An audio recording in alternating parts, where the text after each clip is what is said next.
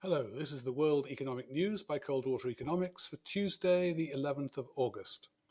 Today I'm going to highlight China's July money and banking numbers and the UK's latest labour market data.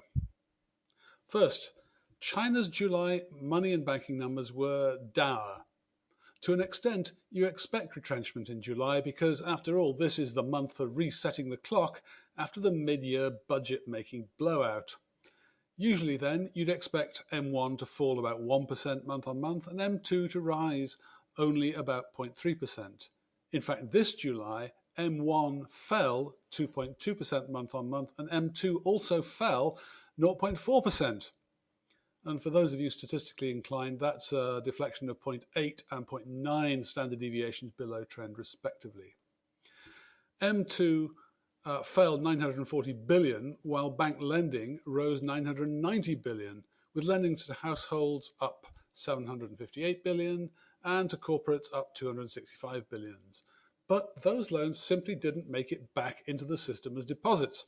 And in fact, the banking system saw a net deposit outflow of 910 billion, sharply worse than you'd expect.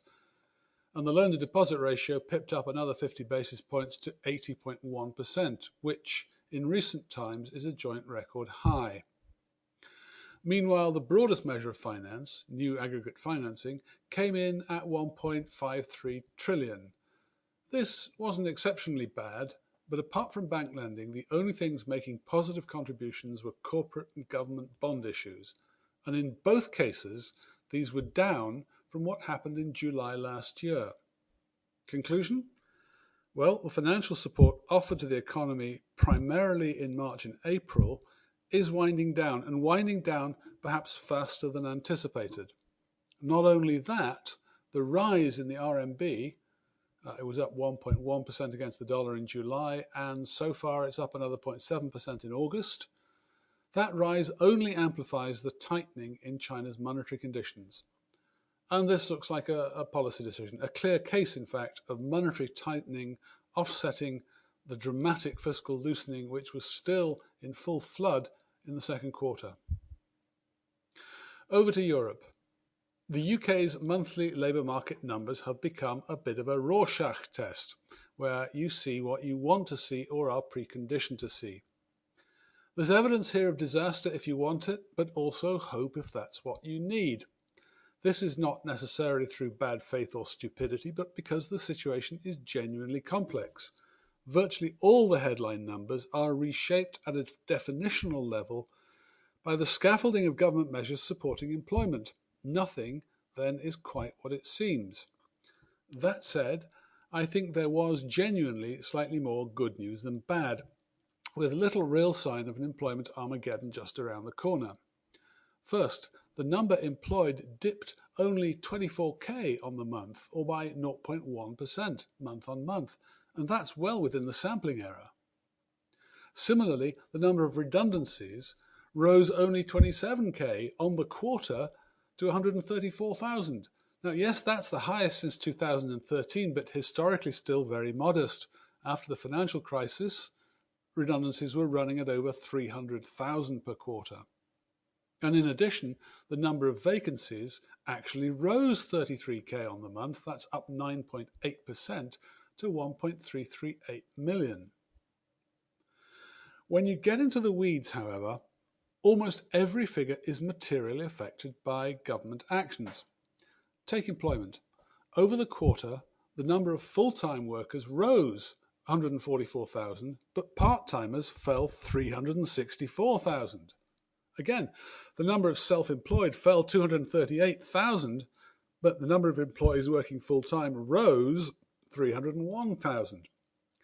What explains these dramatic divergences?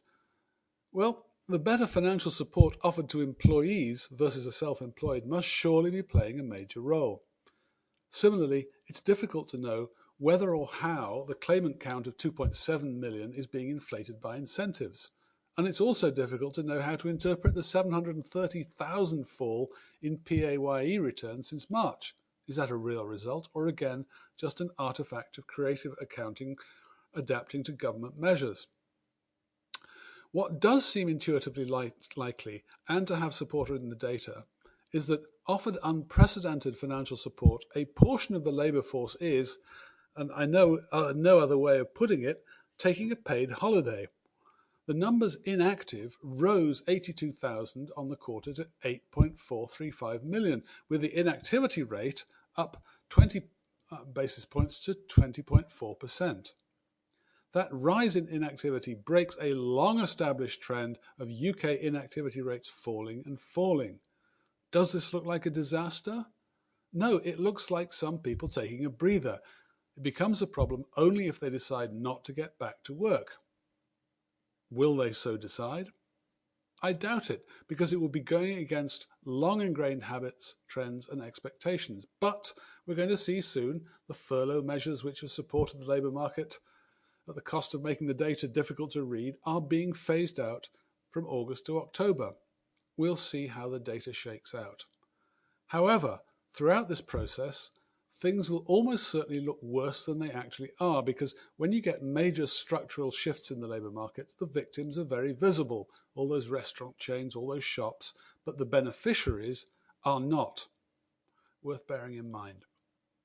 Well, that's it for today. Thank you for listening. I hope you got something out of it. And if you did, please help spread the word. Um, and if you'd like to know more about Coldwater Economics, please feel free to contact me, Michael Taylor, on mjtcoldwater at fastmail.com. Thank you.